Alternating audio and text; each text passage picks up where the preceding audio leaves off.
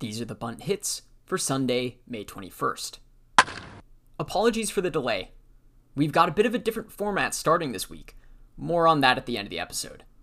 Let's start out with a bit of general MLB news.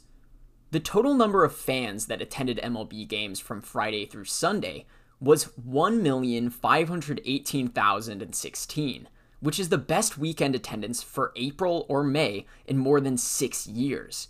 In fact, Sunday was the highest attended non opening day day before June since May 19th, 2018. A great sign that interest in baseball is increasing, likely supported by some of the new rule changes. Luis Severino made his triumphant return to the Yankees on Sunday and was fantastic, allowing just a single run in four and two thirds innings against the Reds. Severino's stuff looked excellent on the day, pumping in heaters that were up to 99 miles per hour. Injuries have greatly hampered Severino's ability to contribute to the Yankees in the past few years, having only pitched in 27 games since 2019.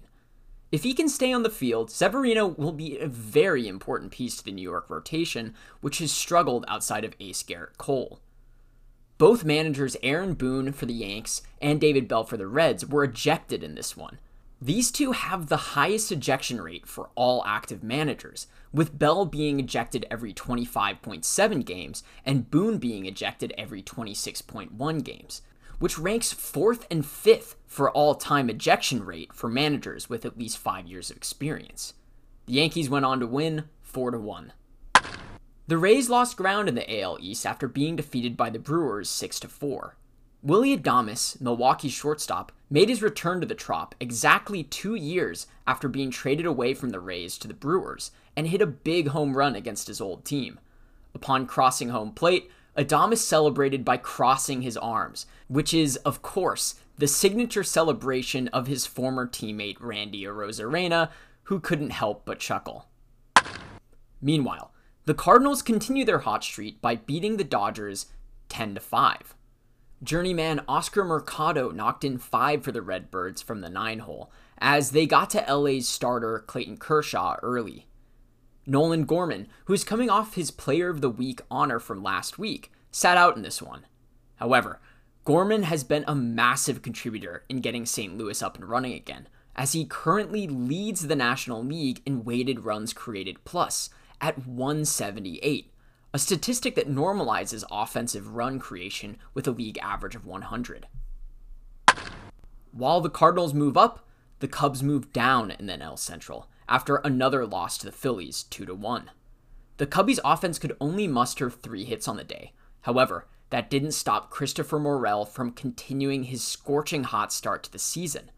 Morel bashed his 8th home run in just 11 games so far, becoming just the fourth player since 1900 to accomplish that feat and the first Cubs player in franchise history. Despite Morel's hot stretch, the Cubs have just gone 3 and 10 in their last 13 games and are hoping an upcoming home series against the Mets can get them back on track. Speaking of the Mets, they took two against the Guardians on Sunday, getting great outings from their veteran starters Max Scherzer and Justin Verlander. Both pitchers combined on the day for 14 innings, 6 hits, 1 run, 1 walk, and 10 punchouts. Verlander, after receiving some boos from the Mets faithful during his last outing, silenced the critics, going 8 innings in the later game, outdueling Cleveland's Shane Bieber, who also went 8. As noted by Sarah Langs, this is Verlander's 60th start of his career, going 7 plus innings while allowing 3 or fewer hits, breaking a tie with Pedro Martinez for 7th most since 1900. The Orioles completed their sweep against the Blue Jays in Toronto after putting up 5 runs in the 11th inning to break the tie and win 8 3. Cedric Mullins went 5 for 6 with two doubles on the night as the O's now have a 31 16 record, good for second in all of baseball, as well as the best road record in all of baseball at 16 and 8, and they only trail the Rays by 3 games. Toronto now finds themselves at the bottom of the division at 25 and 22. Another red hot team completing their own sweep is the Houston Astros, who took down the A's once again behind a brilliant complete game shutout by Framber Valdez. Framber only allowed four hits on the evening and walked none as the Oakland Bats were quiet yet again in a three game series where they're only able to muster three runs total. Valdez, along with Verlander, Bieber, and Toronto's Kevin Gausman, were four starting pitchers that went at least eight innings, two more than any other day this season. The Astros have now won 10 of their last 11 and only trail the Rangers by two games in the AL West.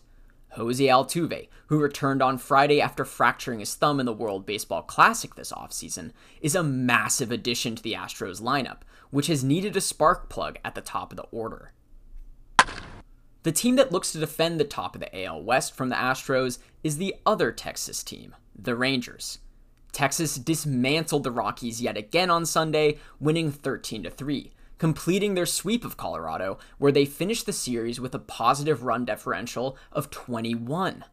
Corey Seager bashed another homer in this one, his second in two days, and has just been brilliant for the Rangers since his return, posting a slash line of 362, 429, 638 with an OPS plus of 191 a massive addition to a lineup which now leads the MLB in runs scored with 297 and runs per game at 6.5.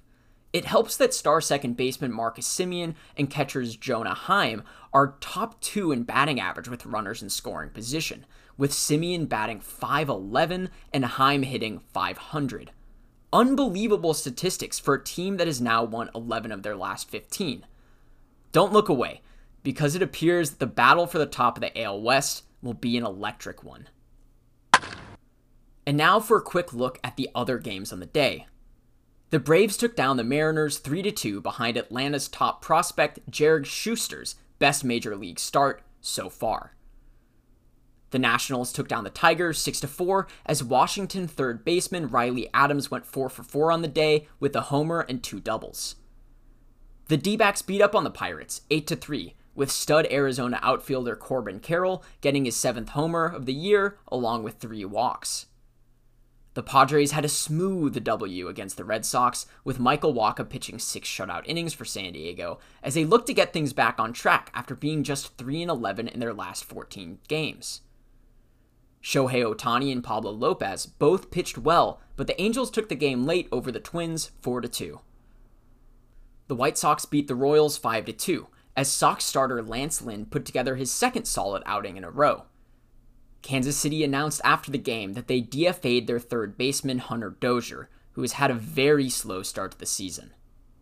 And finally, the Giants beat the Marlins 7 5 behind homers from JD Davis and Patrick Bailey.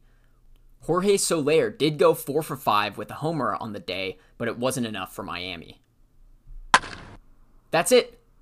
As you could tell, the format was just a little different today, and will be for the time being. I wanted to give a little bit more time to the biggest games and news stories from the day, which means a little less time spent on some of the other games.